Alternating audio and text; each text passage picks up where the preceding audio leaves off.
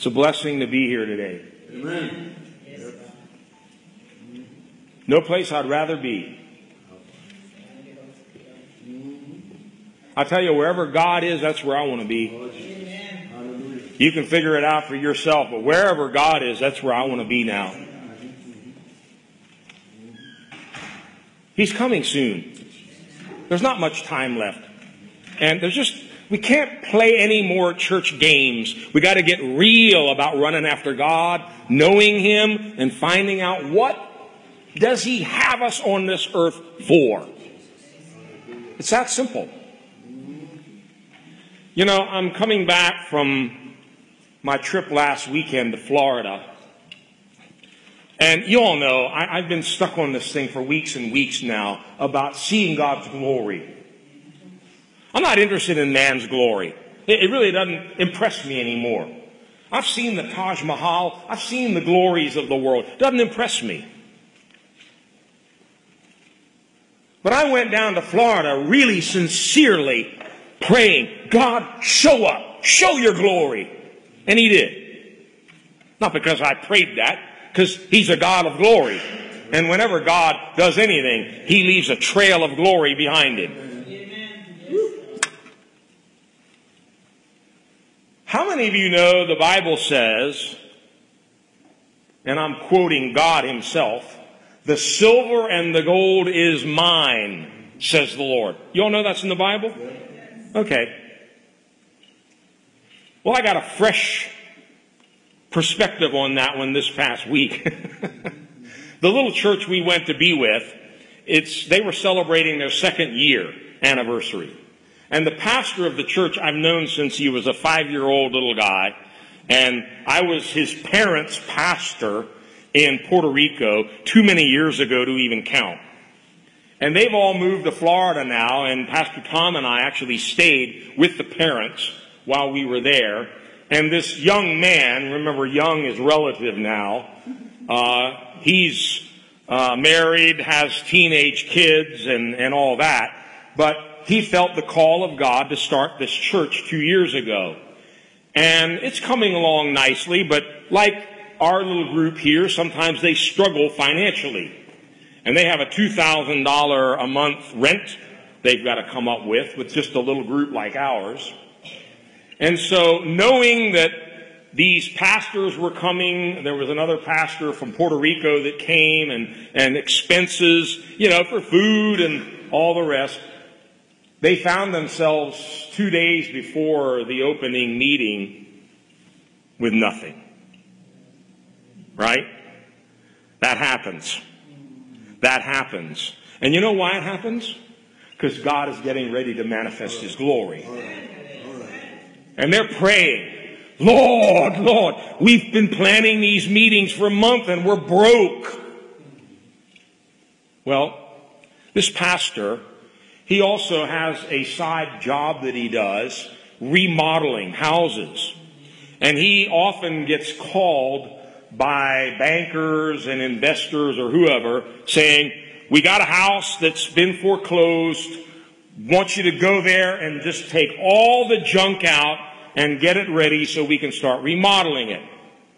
So two days before the opening meeting of these special services, he gets a call, go to such and such a place, rent one of these 30 yard metal dumpsters. This house is full of junk. Clean out all the junk. Okay? Now, I don't know if you've ever been to a house that was foreclosed and seen the kind of junk that's inside. Darius, you've probably seen it, right? Broken everything. Toilets have been smashed, sinks ripped out, plumbing ripped out of the walls, everything destroyed. It's quite common. And so when he hears, get a dumpster, clean all the trash out of this house, he's thinking that. Oh, was he in for a surprise? He gets to this house and it's full. It's not full of trash. It's full of brand new stuff. Brand new furniture. Racks and racks of brand new clothes that still have the tags on them. And the people who live there have fled the country, leaving a trail of debt behind, and they've gone back to Iran where they came from. And they're looking at this house and it's like, we don't need a dumpster. We need a bunch of trucks to carry this stuff back to the church, store it, and maybe have a yard sale or something. So they're taking all this stuff, two rooms literally stacked up to the roof with all the stuff they collected from this house. But as they're sifting through the stuff, they found gold. They found gold jewelry, a lot of it. And they took it to the gold exchange or whatever, and they redeemed it for a thousand bucks. Just like that, they now have a thousand dollars cash in their pocket, plus all this merchandise, which is probably worth a whole lot more than that. But they had all the money they needed for the special meetings and for all the food and whatever they had to do, and God took care of that. But it's better. Let's give him a hand for that one. It gets better, and this one you might not be able to relate to because it's very personal for me. How many of you like it when God does something just for you? And you even try to share the testimony, and everybody else looks at you like, whatever. But you know God did it for you. Well, I knew God had given me a message for the church down there from Romans 3:23. All have sinned and come short of the glory of God. And we did the definition on the word sin. It means to miss the mark. If you're an archer or a target shooter, it means to miss the bullseye. You might hit the target, that's still not good enough. You gotta hit the bullseye. So whenever you miss the mark, that's what sin is in the Bible. And the mark, very obviously, is the glory of God. All have sinned, missed the mark, and fallen short of the glory of God. So I have this message burning inside of me, and you all know I don't regularly do demonstrations and stuff. I don't try to just think up demonstrations. But once in a while, the Lord will give me a little something that might help demonstrate the point. So going down on the plane, I keep having this vision of a dart board. You know one of these dart boards you throw the darts into? And I keep having this vision of a dart board behind the pulpit and actually demonstrating what it is to throw a dart and miss the mark. So going down in the plane, I, I hear very clearly the Holy Spirit speak to me. How many of you know sometimes what God tells you is very strange? It's very weird. And if you don't have faith, you're going to miss it. Well, I missed it. Because very clearly God whispered to me, don't worry, the church already has a dartboard. How many churches have you ever seen with a dartboard behind the pulpit? Well, if you'd come there last Saturday night, you would have seen one right behind the pulpit. And you would have thought, what kind of a weird place is this? They're playing darts during church? well, here's the story. I get off the plane, and as soon as the folks pick us up, my unbelief kicks in. And I'm like, I got to find a dartboard somewhere. And so I asked the brother, Brother, is there a toy store nearby? He's like, Whoa, this guy's preaching in our convention? He wants a toy store? I said, Look, I want to find a dartboard, you know, one of those things you throw darts at to use as a demonstration in my message. Now, mind you, they've just finished collecting all of this stuff from this house. They have filled two rooms up to the ceiling with everything you can imagine bicycles, uh, china cabinets, all kinds of merchandise. And he looks at me and he says, I don't think we need to go to the toy store. I think there's one at the church. One at the church. Oh God, I'm sorry. Forgive me. And I'm still curious. Um, why do you have a dartboard at the church? And that's when they start telling me this whole story of cleaning out this house, finding gold, and in the process, he remembered that somewhere in all of that stuff, there was a brand new dartboard still in the box with the shrink wrap on it. It hasn't even been opened, brand new. So we go to the church, and there, as you open the door, literally, it's sitting right against the wall, a brand new dartboard. Now, it doesn't mean a whole lot to you, but man, I started doing spiritual somersaults. I said, Oh, yes, God is here. God is on this one. Hallelujah. Thank you, Jesus. Your glory is going to show up here this weekend. And it did. And I want to tell you something. When you seek God, you're going to find Him. When you get serious with God, He's going to get serious with you. And you're not going to necessarily have angels come into your bedroom and sing to you. That might happen. But if you seek God, God is going to start showing up in very unusual ways in your life, and you're going to know that it's Him. And so we had a, an amazing time down there. Lots more I could say about that, but I got to get into the Word today. My message is short, but I hope it's as powerful for you as it's been for me. Are you ready? Fasten your spiritual seatbelts. Matthew chapter 14. We're going to read from verse 22 to 33. Matthew 14, 22 to 33.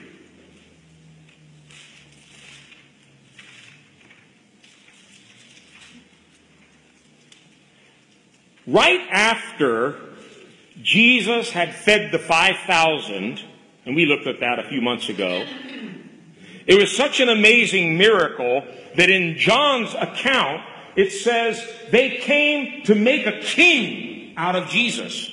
They said, This is the prophet. Let's make him king.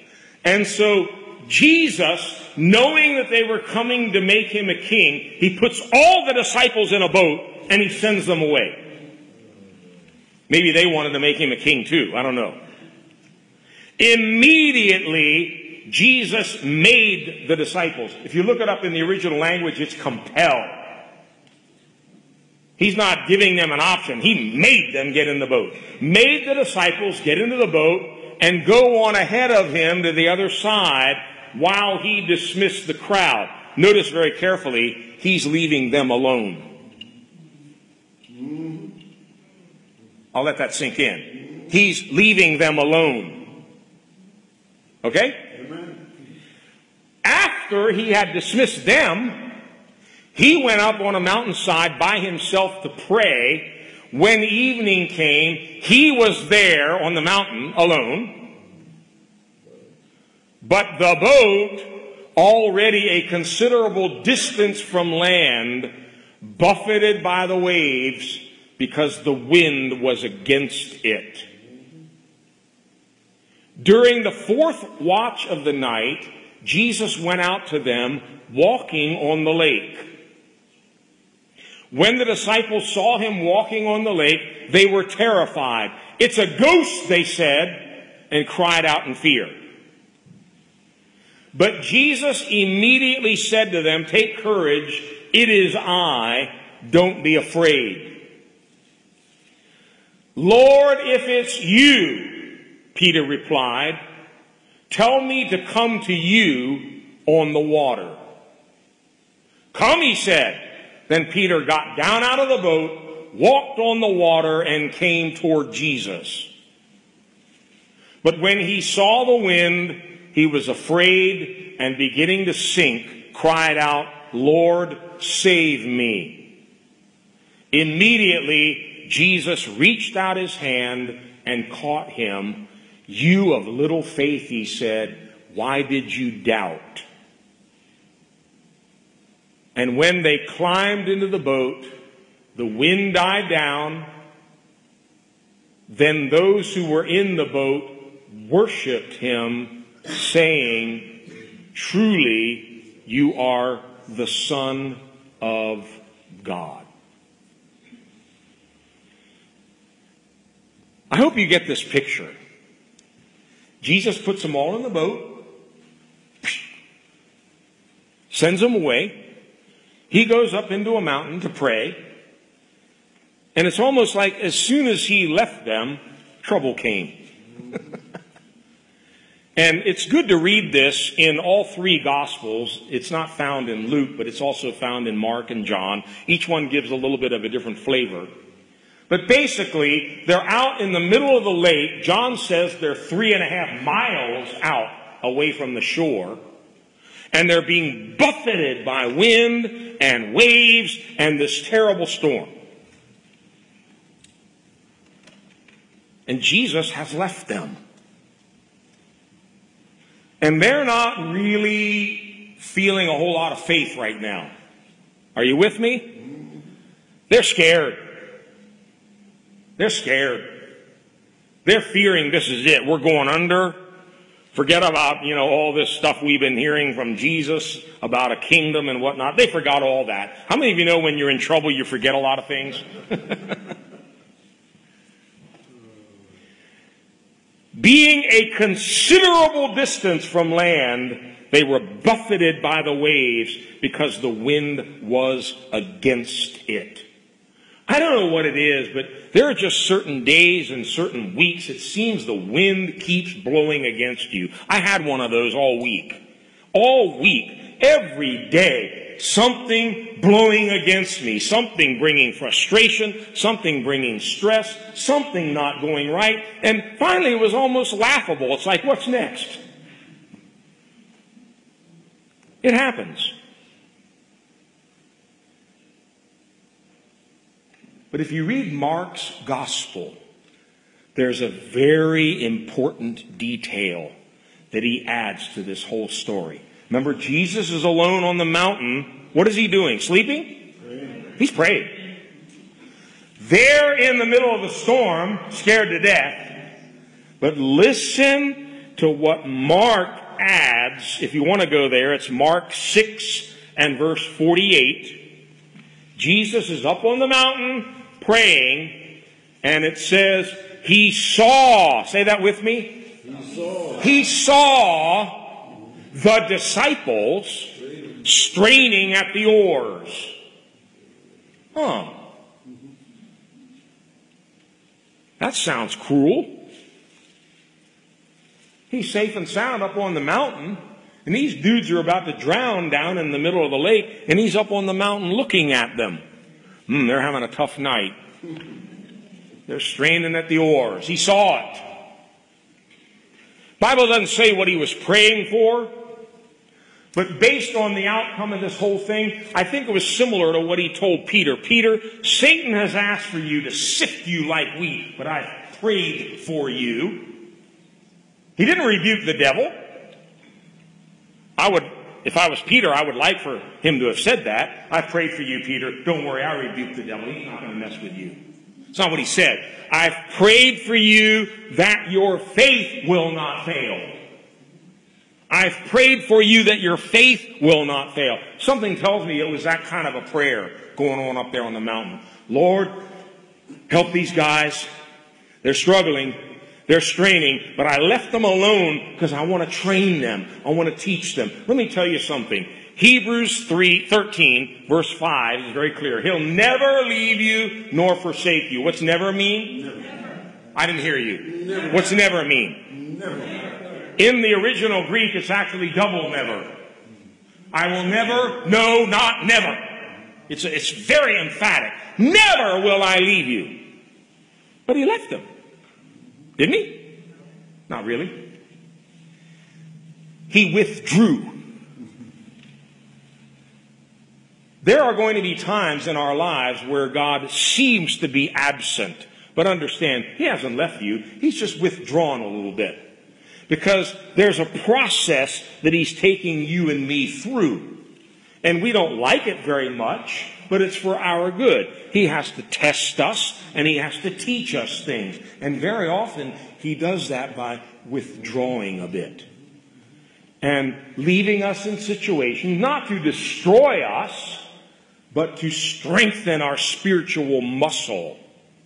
So here he is on the mountain watching the disciples straining at the oars because the wind was against them. It gets even more interesting. He finally comes to them at the fourth watch of the night.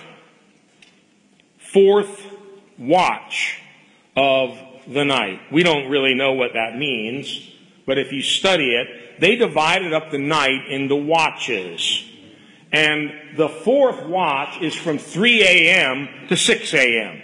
It's like the last little quarter, the last shift of the night. So what?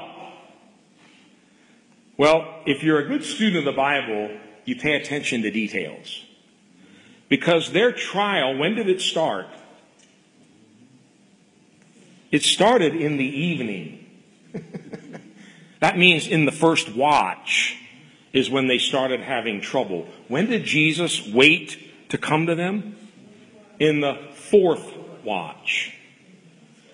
How many of you have ever been in a situation where it's like, come on, God, hurry up. This has been a long time. I know you see me down here, but can you please hurry up? It's been a long time and it's getting late in the game, Lord. He's not torturing you. He likes to wait until the last minute. I don't, I don't know fully why. It's to test our faith. It's to strengthen us. But he just likes to wait. And then, just at the right time, he comes. Going back to Matthew, same story. In verse 25, we read, During the fourth watch of the night, Jesus went out to them, and all of the Gospels are kind of casual about this, walking on the lake.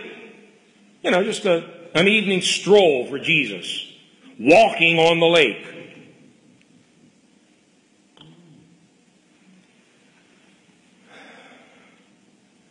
That's amazing enough, but it's the next few verses I want us to really focus on now.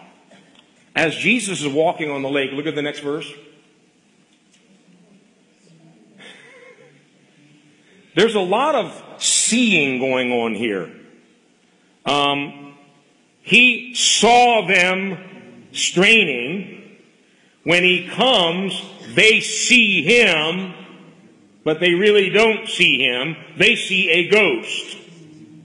They're so overwhelmed with fear, they can't even recognize Jesus. And let me read the whole verse again. When the disciples saw him walking on the lake, they were terrified.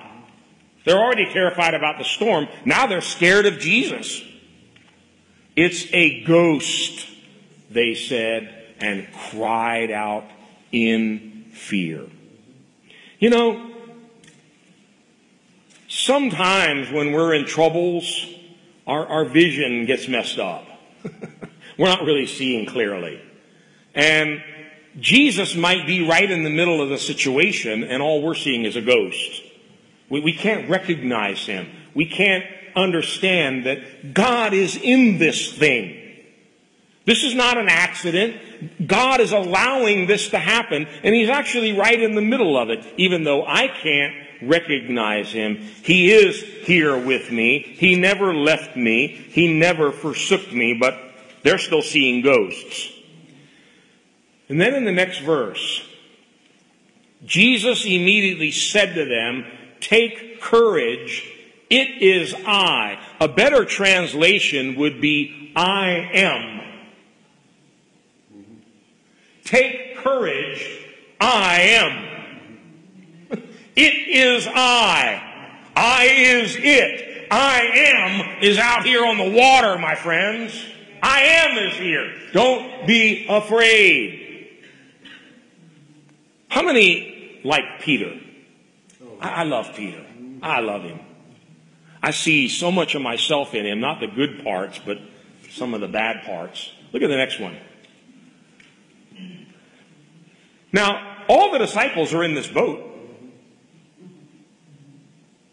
Could have been anyone else, but as was often the case, here comes Peter first before anyone else with his big mouth. Lord, if it's you. Now, have you thought about that? Did Peter know who this was walking on the lake? I'm pretty sure he knew. I mean, you don't go saying that stuff to a ghost. Lord, if it's you, Peter replied, would you please get into the boat and stop this storm? That's the way I would have prayed. How about you? I'm just thinking about safety right now. We've been scared to death, rocking and rolling in this storm. Lord, can you get in the boat and calm this thing down? We know you can do that. Lord, if it's you, Peter replied, tell me to come to you on the water. Where in the world did Peter get that idea? I don't know. I don't know. But I'm going to give you my own thoughts about it. That's all they are. You can take them or leave them. I don't think Peter was particularly trying to prove that he could walk on water. I think he loved the Lord. He just loved the Lord. And he wanted to be out there with Jesus. It's like, if Jesus can do that, I want to get out there and try it too. Now, when I first got saved, I was radically saved. God baptized me with the Holy Spirit. My whole life changed. And I've shared this with a few of you. I don't know if you've ever done it. You might be too proud to admit it, but I'm, I'll go ahead and humble myself here. Shortly after I got saved, I tried to walk on water in a swimming pool out in California. It didn't work. I sank right to the bottom. But I tried. At least I tried.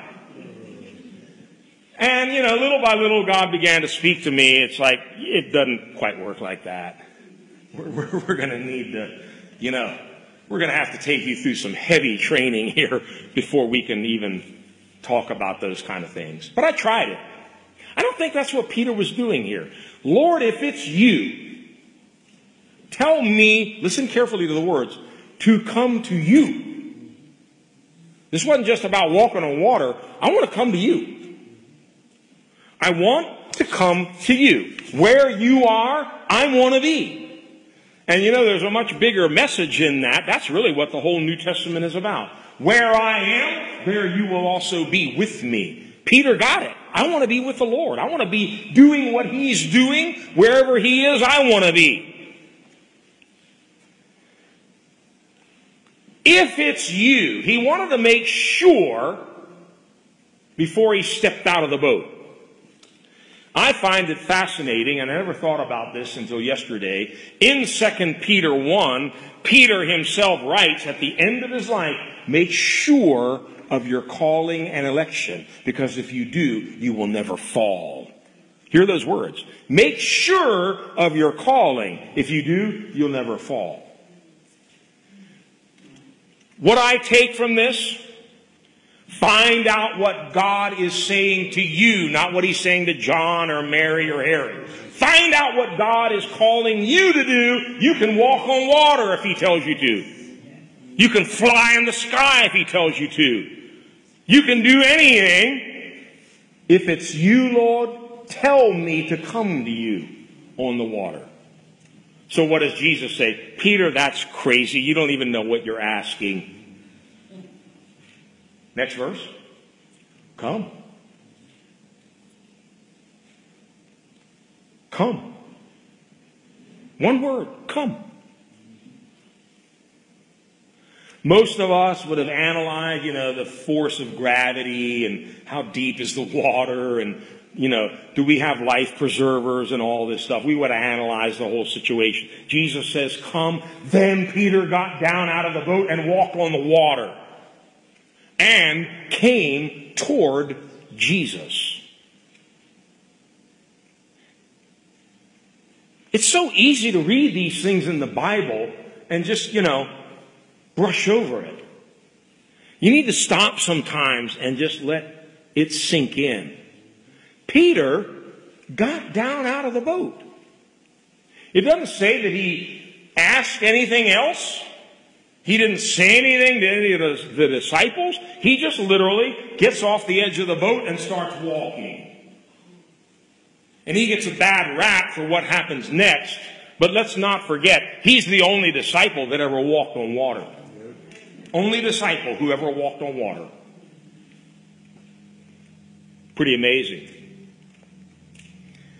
How badly do we want to get closer to Jesus? This is something the Holy Spirit's been challenging me with in recent days. How badly do we want a closer relationship with Jesus? Are we willing to step out of our little boat?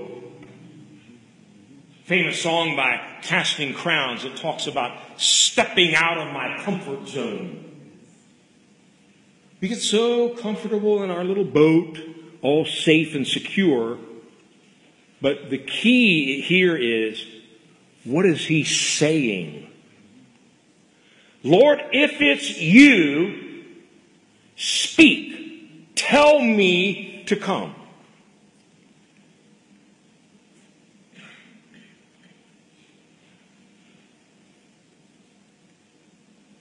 We need to start praying like that.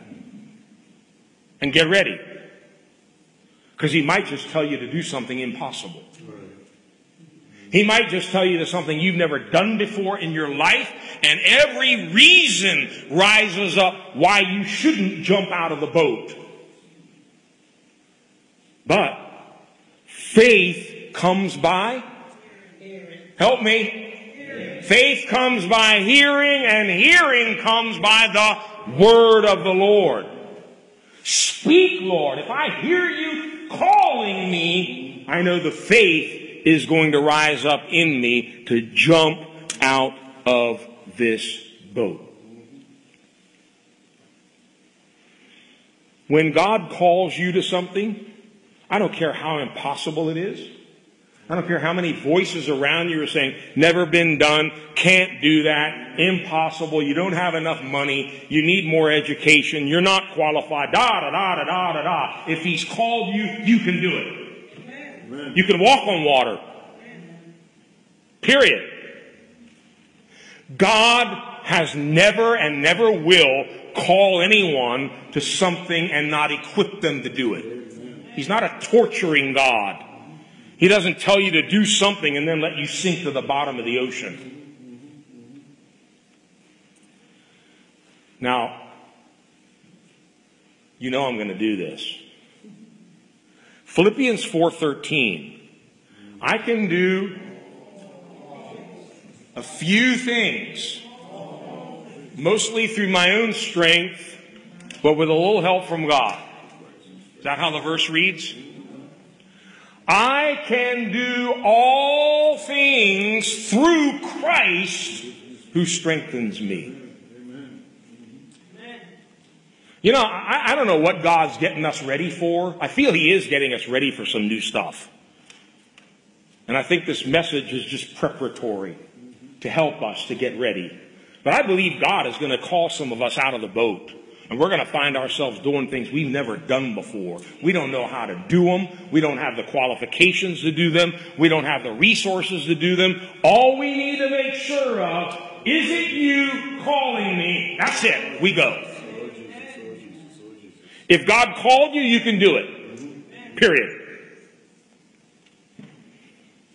A verse you often hear us quote, but I'm going to read it now from the Amplified. Uh, Psalm 18:29, David says, "For by you, Lord, I can run through a troop, and by my God, I can leap over a wall." You can do anything. No, you can do anything. Stop limiting God. I'm preaching to myself too. Stop limiting God. Find out what it is He's calling you to do and just go do it. Go do it. Peter walked on water. Say it with me. Peter walked on water. Look, I teach science. I know enough about gravity to know that's impossible. It's impossible. But he walked on water. He walked on water. He was walking by faith initially. Later on, he started to walk by sight 2 Corinthians 5 7 says, We walk by faith, not by sight. That's where we stumble and fall when we start looking around. He walked by faith. He leaped out of that boat by faith. And amazingly, the water held him up.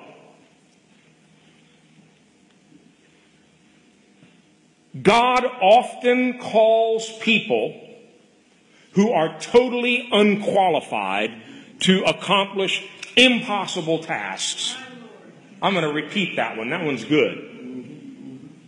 God often calls unqualified people to accomplish impossible tasks so that he gets all the glory. You can't boast and say, well, I know that's why God called me because I'm an architect or I'm a doctor or I have all kinds of knowledge about this. No. He likes to call somebody totally disqualified.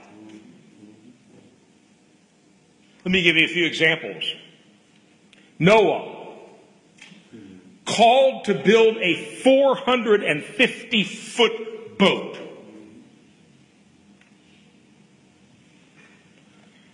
How much skill, training, knowledge, qualifications did Noah ha- have in shipbuilding? How much? None. None. Why?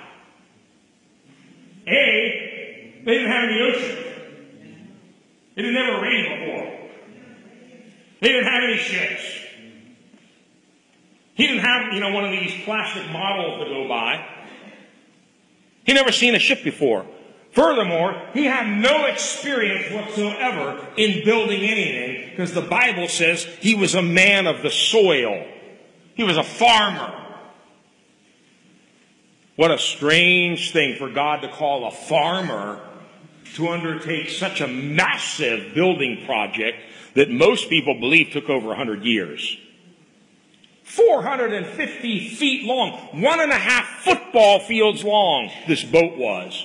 Not to mention, he wasn't a zoologist either.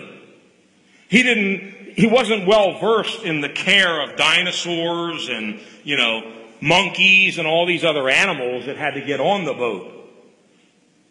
He had to know what to feed them, how to care for them for a year. Totally unqualified.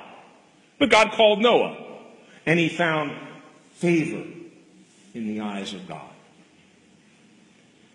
Abraham was called to be a father of nations, not just a family, father of nations. Was he qualified? No, he and Sarah could not have children. Did God make a mistake? Nope. Not at all. God wanted to show his glory. He wanted to make the impossible possible. And let me tell you something. Whenever God turns the impossible into possible, that's where you're going to find glory. That's why he chose Abraham. 100 years old.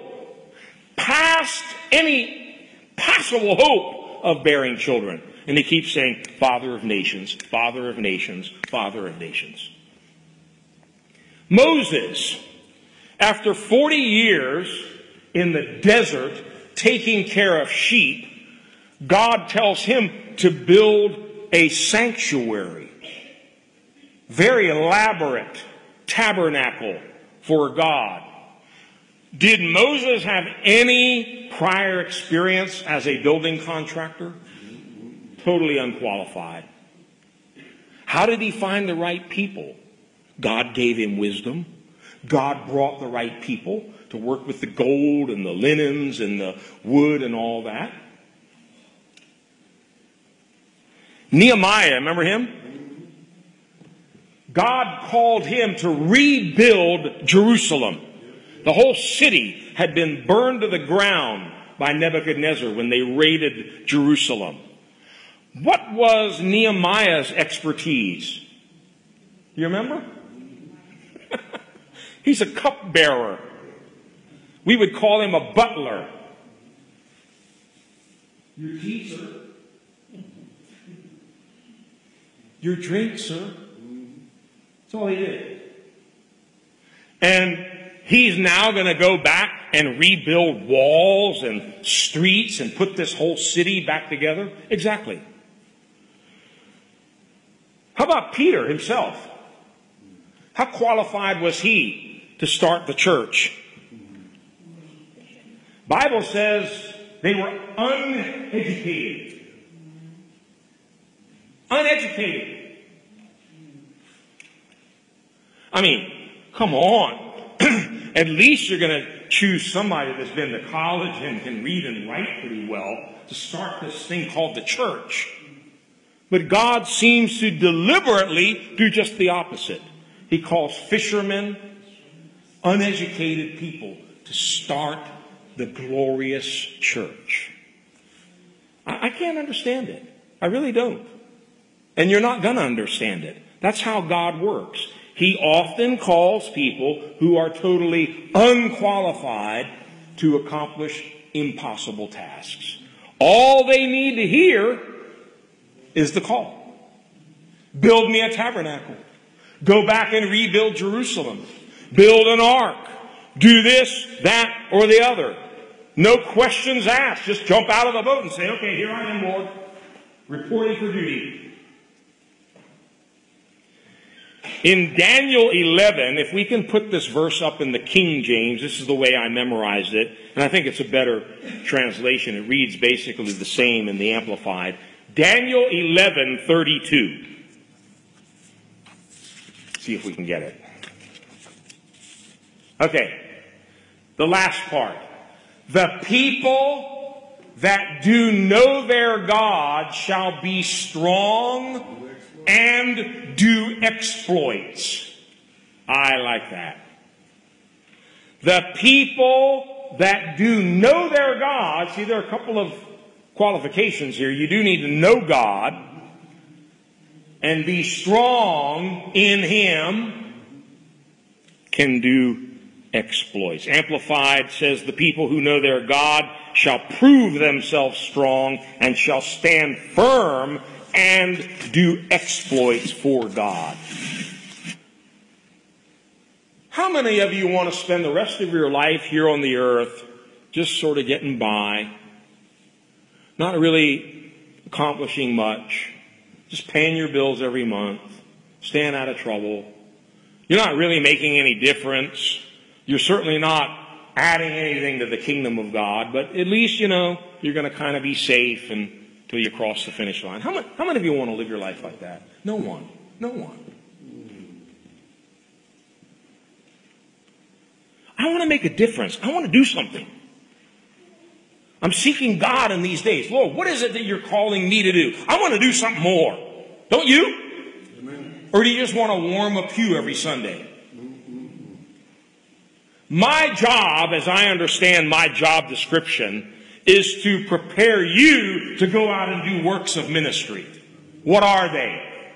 We better start praying together and find out what those projects, what those ministries are. But I have no doubt He's calling us to step out of our little boat, maybe on some waters that we never tread before. Never been here, never done this. I don't know anything about this. Coming back to our story in Matthew 14, we're almost done here. Verse 30, as quickly as Peter started to walk on water, he now starts to sink.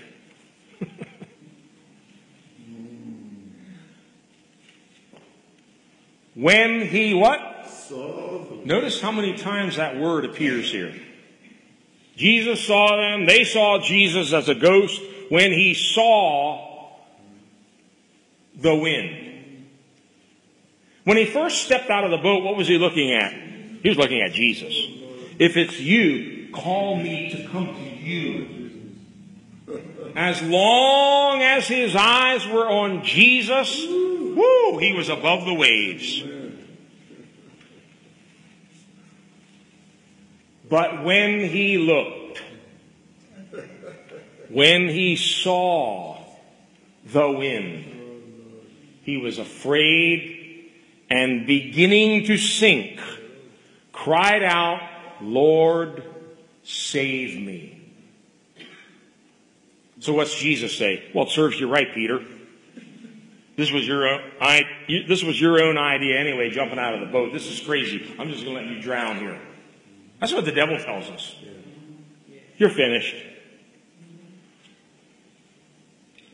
You know, I've tried many, many things in my Christian life. Some of them were great successes, some of them were great failures. Now, I want you to listen to me very carefully. Some of them were successes, some of them were great failures, but I am not ashamed to stand before God and say, at least I tried. At least Peter tried. And we learn by our failures, we learn by our mistakes. Peter learned something that day. He never would have learned if he'd stayed in the boat, huddled there with the rest of the disciples.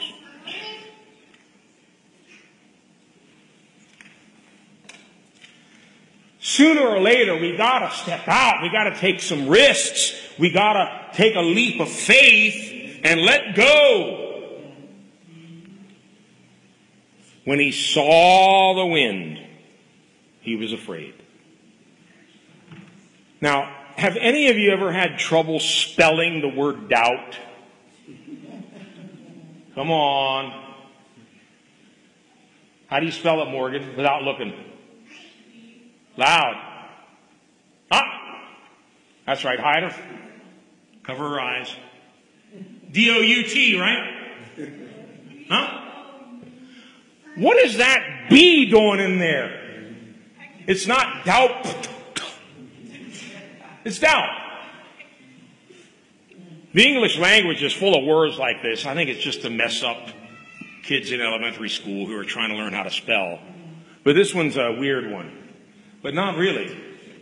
And this will help you if you've ever had trouble. You'll never forget how to spell the word again. It comes actually from the word double where we do pronounce the B. Double. D-O-U-B-L-E. Double. And the real meaning of to doubt is to double. James, I think, hits the nail on the head in James 1, having a double mind. Part of me is looking at Jesus.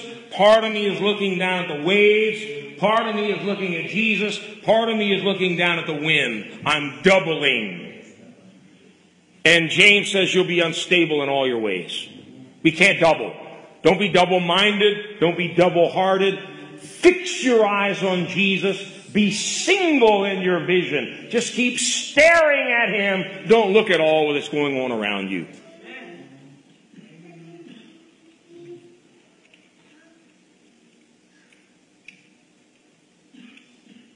Immediately, Jesus reached out his hand and caught him.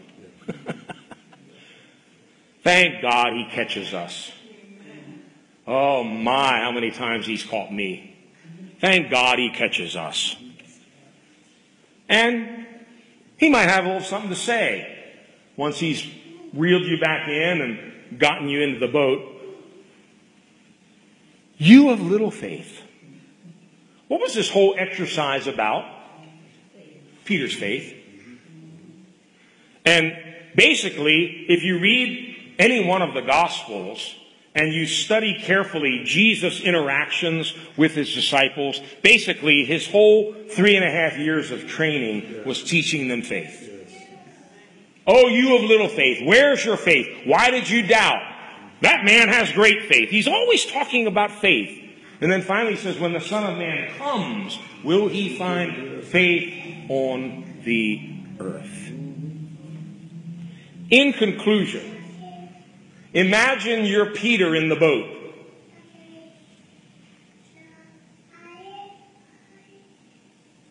What is God calling you to do? What is God saying to you? Make sure of it. Lord, if it's you, tell me to come.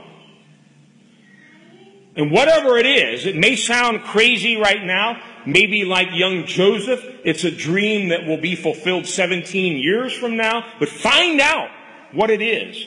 God says, I know the plans that I have for you. God has plans for you. Young people, God has plans for you. Find out what they are.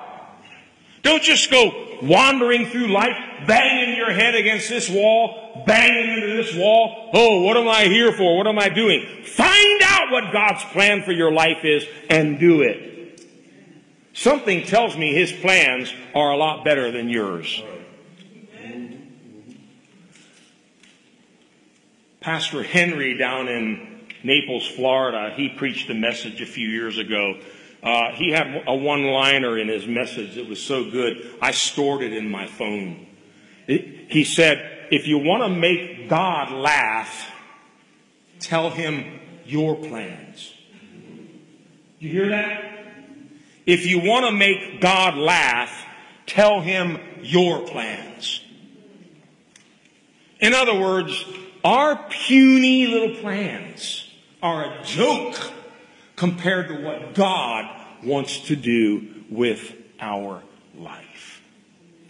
If he says walk on water, jump out of the boat. If he says leap over a wall, jump. If he tells you do X, Y, or Z, go do it because you can do it. I can do. all things. I can do all things through Christ who strengthens me. Let's stand.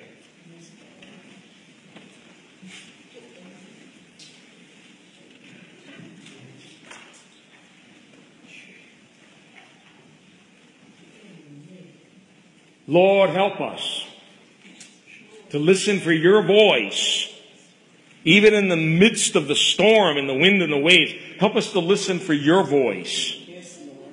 And let us make sure of your calling on our life. Let us listen very carefully to the things you're saying to me. Not what you're saying to Mary or Susie or Harry or Joe, but what you're saying to me. And God, give me the faith to step out into whatever it is you're calling me to, knowing that you will equip me, you will be there to, to catch me, to hold me up, and you will be with me. I can do anything that you call me to do. And I pray that from this day on, I would not limit you. I would not doubt you. I would not analyze you, but I would trust you with my whole heart, leaning not on my own understanding. God bless this word to each one of our hearts. Help us to be doers of your word and not hearers only. Help us to know that you will never leave us nor forsake us. And even when we find ourselves in a trial, you've just withdrawn to teach us, to refine us, to strengthen us. We thank you for your great love for each one of us. The price that was paid on Calvary for us should convince us that you would never do anything to harm us. You're only looking out for our good. All of your plans for us are for our good, to give us a hope and a future. God, I pray for each and every one listening to this message that they would achieve their full potential in you. They would achieve all of the things that you have pre-planned for them to do. That unbelief and fear and other voices would not interfere with hearing your call to step out of the boat and to walk on the water. We give you praise and honor and glory in advance for great and marvelous things that you're going to be manifesting in these coming days. In Jesus' name we pray. Amen. Amen.